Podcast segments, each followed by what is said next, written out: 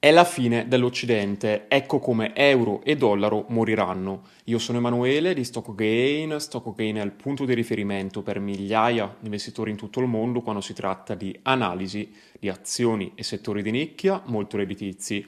Oggi, signori, parleremo della situazione europea e americana, quindi analizzerò le rispettive valute, le loro prospettive future e quindi cosa ci attende da qui ai prossimi anni. Dividerò, signori, il video in due fasi. Nella prima parte parlerò dell'euro, nella seconda fase invece parlerò del dollaro e infine darò una conclusione complessiva che accomuna un po' queste due superpotenze mondiali, ovvero Europa e Stati Uniti, perché di fatto sono attualmente due superpotenze sia a livello economico che militare, ma la situazione a livello mondiale sta lentamente cambiando e capirai perché in questo video. Iniziamo col parlare dell'euro, che è un po' anche la cosa più vicina, che tocca un po' tutti noi. Inutile dire che l'inflazione attuale sta danneggiando enormemente l'Europa, la guerra anche sta danneggiando l'Europa, quest'inverno è stato migliore del previsto grazie alla minore domanda di gas, però di fatto l'Europa è in continuo declino da anni, sta vedendo il suo potere erodersi lentamente, ovviamente questi sono processi molto lenti, a beneficio di altri paesi che sono invece in continua crescita, mi viene in mente Cina, India e comunque altri paesi in via di sviluppo che stanno vedendo le loro economie espandersi. L'Europa ha una tendenza completamente opposta, ma è stato detto, non a caso viene chiamata anche il vecchio continente, comunque l'Europa ha già toccato l'apice ed è in declino, cosa comunque ciclica, è comune dei grandi imperi, l'Europa ha già visto il suo boom in passato. Anche gli Stati Uniti però, signori, sono entrati in una fase di declino e questo avrà grandissime conseguenze a livello mondiale. In questo video però non mi soffermerò su questo, ma parlerò come promesso di euro e dollaro, che comunque una correlazione molto stretta con questa introduzione ce l'hanno e lo capirai benissimo durante questo video. Partiamo con l'euro. Prima di tutto ve lo dico già, la forza o la debolezza di una valuta è determinata da moltissimi fattori che in questo video approfondiremo, ci sono i vari contesti specifici da analizzare. Ancora una volta la teoria non serve a niente, serve la pratica, conoscere i contesti, e il mondo si evolve continuamente, quindi anche se avete studiato cose magari che erano valide 8-10 anni fa, oggi o non sono più valide o sono cambiate. Bisogna continuamente aggiornarsi, questo vale anche nei mercati, cioè chi seguiva i vecchi investimenti che funzionavano molto bene o gli investimenti tradizionali, ok, è andato bene magari qualche anno, ha visto il portafoglio salire leggermente di valore, ma appena il mondo ha manifestato tutti i cambiamenti, che ripeto erano cose che stavano già avvenendo negli anni, che poi nei mercati si sono manifestati in un colpo unico e in un altro conto, e anche l'inflazione era già prevedibile che sarebbe rimersa nel 2021, il Timothy Geithner lo disse dopo anni di politiche monetarie molto accomodanti. L'euro, dico subito, così premetto, è nato male. È nato male in che senso?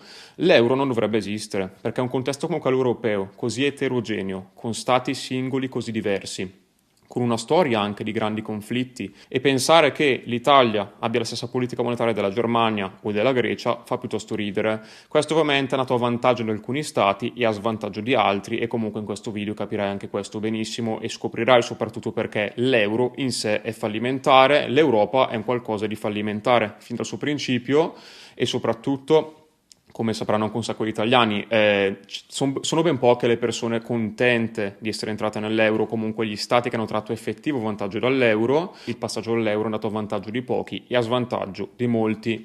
Tornando a noi, perché è sbagliato che ci sia la stessa valuta per questi stati? Perché il fatto che tutti gli stati usano la stessa moneta, cosa implica? Che se un paese ha un problema, quel problema si espande a tutti gli altri. Quindi, paradossalmente, se l'Irlanda ha un problema, quel problema è anche dell'Italia. Questa cosa non va assolutamente bene. Invece, se ogni stato avesse la propria valuta, sarebbe libero di risolvere i propri problemi interni o comunque di attuare politiche monetarie a vantaggio dello stesso, ok? Si risolverebbero i problemi singoli di un paese magari che va in crisi svalutando la valuta e non ripercutendo quei problemi su tutta l'Europa, che poi, come vedete, ci sono paesi contrari, paesi che sono d'accordo, una macchina burocratica molto complessa, ma che va a vantaggio di pochi e a svantaggio di molti, come ho accennato in precedenza. Tornando alla situazione più odierna, più attuale, un altro fattore, signori, determinante per la vita e la stabilità dell'euro è l'inflazione. In Europa la situazione è molto complicata, ancora una volta per decisioni politiche errate, ma non solo, anche la banca centrale ci ha messo del suo, con anni e anni di politiche monetarie estremamente accomodanti, mascherate dietro la scusa della bassa inflazione. Ora, non so se ci avete fatto caso, e se ve lo ricordate soprattutto perché farci caso ci avete fatto caso di sicuro, ma nello scorso decennio, prima che riemergesse l'inflazione dopo anni di assenza, qual era il problema dell'Europa? La bassa inflazione. Si sentivano addirittura dei politici dire è impossibile che l'inflazione riemerge, è un miracolo se l'inflazione sale.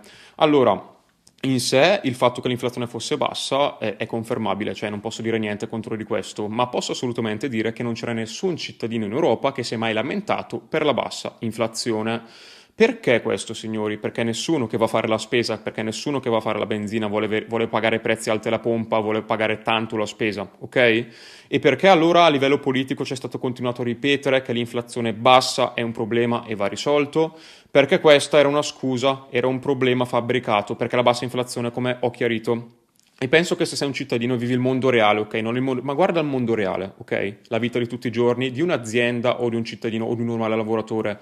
Con la bassa inflazione c'erano meno problemi, ma avete visto come sono decollate le materie prime? I prezzi di input, i costi di input per le aziende. Ora addirittura paradossalmente le materie prime stanno scendendo ultimamente di prezzo, ma i costi per i consumatori continuano a salire, l'inflazione continua a salire. Questo è un pessimo segno perché vuol dire che l'inflazione si è radicata nell'economia.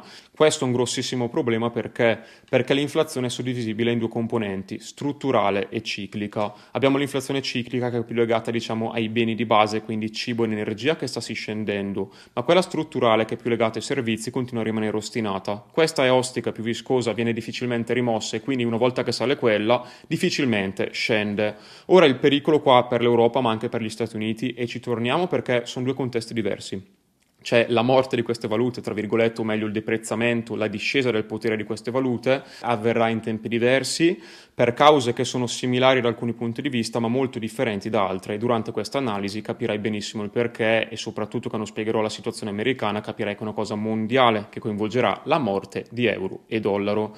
Di fatto l'Europa ha due grossissimi problemi. In primo luogo, come detto in precedenza, l'inflazione elevata, ma secondariamente la BCE non può permettersi di alzare i tassi di interesse a un livello sufficiente per combattere. E qua negli scorsi anni, quando hanno tenuto i tassi di interesse ridicolmente bassi, hanno continuato il QE sfrenato per sostenere i paesi del sud Europa, perché quello è il motivo. Ora vi do la risposta definitiva: la bassa inflazione era una scusa, era un problema mascherato per coprire il vero problema. Il vero problema era il fatto che i paesi come Italia, Spagna, Portogallo, Irlanda in alcuni casi, i governi di questi paesi avrebbero dovuto prendere decisioni impopolari, molto controverse, come un taglio della spesa, quindi una riduzione dei servizi che in questi paesi sono già molto scadenti, o un aumento estremo delle tasse. Ovviamente qua mi riferisco ai servizi pubblici, dove ci sono già grosse lamentele, avrebbero scatenato ulteriori proteste, blocchi economici, proteste di lavoratori, operaie, perché un aumento delle tasse comunque... Non solo, ma perché alla fine capitolo, le tasse non è che vengono aumentate solo ai ricchi, ma anche ai poveri, soprattutto ai poveri, e questi paesi vanno dai poveri a prendere i soldi, perché tendenzialmente il ricco ha sempre l'escamotage per non pagarle, ok? Quindi avrebbero scaturito, diciamo, dei drammi a livello sociale, rivolte molto importanti. Per evitare tutto questo, cosa è stato fatto? Scusa della bassa inflazione per coprire in verità le politiche monetarie molto sfacciate dell'Europa con i tassi bassi e con il QE, per favorire questi stati. Questi stati potevano rifinanziarsi a prezzi veramente ridicoli, i rendimenti rimanevano bassi, quindi il costo del denaro era molto basso, gli interessi che questi stati pagavano rimanevano contenuti, e così si tirava avanti. Ovviamente il problema non è risolto, non verrà mai risolto, e questo sarà un grosso problema per l'euro da qui in avanti. È molto probabile che questa situazione intrinseca dell'Europa porterà l'euro al fallimento. Ora, come si susseguiranno gli eventi non so dirtelo, non sono un mago, non prevedo il futuro, non ho la sfera di cristallo, quindi non chiedetemelo nemmeno qui nei commenti. Tra l'altro lasciate un like e iscrivetevi se gradite contenuti di questo tipo. In ogni caso, molto probabilmente ci sarà magari un paese, che può essere anche l'Italia, che andrà in difficoltà. Ovviamente il fatto che altri paesi paghino le spese perché un paese va in difficoltà, generalmente, signori, per scelte politiche sbagliate e un utilizzo errato del denaro pubblico. L'Europa ha molte mine inesplose, tra cui anche l'Italia, e basta che uno solo di questi stati vada in grossa difficoltà che molto probabilmente tutta l'Europa sarà in difficoltà, e altri paesi che non sono così tenuti a pagarne le spese per altri. Vi ripeto, non c'è tutto questo patriottismo tra l'Europa, ci sono state anche due grosse guerre. Era bello a livello teorico vedere una moneta unica, vedere gli stati alla fine finalmente uniti, ma sono state dimenticate moltissime cose, soprattutto dal punto di vista economico e finanziario. Penso che per l'Europa possiamo chiudere, sono stato chiarissimo, anzi cristallino. Alcuni punti poi che dirò nella parte degli Stati Uniti varranno anche per l'Europa, ma ho voluto comunque racchiudere tutto in un video in modo da darvi un valore unico e darvi una guida completa sulle conseguenze future di euro e dollaro. Passiamo ora, signore, alla situazione americana, situazione che ho trattato in diversi video, sia vecchi che recenti, con i relativi aggiornamenti, come ad esempio del Petro Yuan dello scorso anno. Recentemente ho parlato anche del problema delle sanzioni e con l'India che sta commerciando il petrolio russo, quindi sta acquistando petrolio russo in rubli e in dirham. Ovviamente si stanno creando tanti piccoli blocchi commerciali che commerciano in altre valute. Al momento non è una grossissima minaccia per il dollaro, cioè non è che il dollaro fallisce dall'oggi al domani, ci vorranno anni, è un processo lento. Purtroppo è questa stessa lentezza che inganna gli investitori. Ad esempio lo scorso anno, quando si parlava di fine del dollaro col dollaro sui massimi, sembrava di dire cose assurde. E vi ricordo, signori, che in passato ci sono state diverse valute di riserva con durate però simili, ovviamente simili nel limite del possibile, cioè si parla di secoli e secoli di grafico. Comunque spero che il team lo lascia qui poi in sovraimpressione e fa subito notare una cosa, questo grafico, che niente dura per sempre. Ogni impero della storia ha avuto una fase di ascesa, quindi un boom che l'ha portato all'apice e poi un declino. E ovviamente quando questo impero declinava la sua valuta perdeva costantemente di valore fino in alcuni casi a cancellarsi. Questa sarà la stessa fine che farà anche il dollaro. Ora guarda quel grafico, pensa a te quanto manca. Ovviamente sono grafici che guardano dei secoli, come ho accennato in precedenza. Quindi anche qui guardate le cose con cognizione, potrebbero volerci 5 anni, 10 anni, 15 anni, 20 anni, nessuno lo sa, ma è bene saperlo, soprattutto se si ha un orizzonte temporale di lungo periodo. Ora io non capisco chi acquista l'S&P 500 così a caso per sentito dire e dice lo tengo 40 anni, ma tra 40 anni il mondo non sarà uguale a oggi. Ora che questa fase di declino degli Stati Uniti è praticamente quasi confermata e molti esponenti come Ray Dalio pensano la stessa cosa, tra l'altro ci ha anche dedicato un libro, vi consiglio di leggerlo, l'ho trovato molto interessante. Vi fa capire un po' il contesto, capiate che non è sufficiente acquistare un indice e dire lo tengo 30, 40, 50 anni e faccio i milioni. Più a lungo l'arco temporale e migliori sono i risultati e maggiori sono le possibilità di successo è una cosa che sentite dire da tutti, ma sappiate che negli anni le cose cambiano, cioè chi ha preso il Nikkei, l'ho detto 1000 volte questa cosa, negli anni 90, oggi è ancora in perdita a livello nominale, ok? Quindi occhio a generalizzare, occhio a pensare che il passato si ripeterà. Avete gli esempi di cosa non fare, che purtroppo sono passati 30 anni ad esempio dal Nikkei e la gente si è dimenticata. Adesso con il boom del 2021 è ritornata un po' questa mania del dire ma sì, compro un indice, lo tengo degli anni e faccio un sacco di soldi. Occhio che non è assolutamente garantito e oltre a perdere soldi per l'inflazione potete anche perdere soldi a livello nominale. Cioè si sente dire spesso investi per proteggerti dall'inflazione, ho questo investimento che mi protegge dall'inflazione, quindi tra 10, 20, 30 anni ho di sicuro più soldi, ma occhio, cioè è un concetto che va benissimo, ma se l'investimento è fatto con cognizione, capendo il contesto, operando, e non è cosa semplice, cioè i soldi non li regala nessuno, non è che se prendete un indice a caso e mettete lì i soldi, guadagnate di fisso, ok? Cosa molto importante. Detto questo, un'altra cosa che mette in pericolo il dollaro è il fatto che gli Stati Uniti abbiano utilizzato il dollaro come arma per sanzionare la Russia, hanno di fatto militarizzato il dollaro. Ora voi potrete dire, sì vabbè è solo la Russia, il resto del mondo non si fa problemi perché non è stato colpito. In verità no signori, perché? Perché se l'hanno fatto con la Russia lo possono fare anche con te. In più anche l'Arabia Saudita sta stringendo nuovi rapporti con oppositori storici degli Stati Uniti e vi ricordo il petrolio arabo ha contribuito moltissimo a mantenere lo status del dollaro. Infatti pensate addirittura che negli anni 70 quando Nixon slegò l'oro dal dollaro e di conseguenza anche dalle altre valute, il dollaro ha avuto molta volatilità, poi lì c'è stato un ottimo intervento della Fed, non c'era nessun paese pronto a prendere il ruolo degli Stati Uniti di potenza mondiale e quindi il dollaro si è salvato, sia grazie a Paul Volcker che ha sconfitto l'inflazione, che soprattutto grazie al petrodollaro.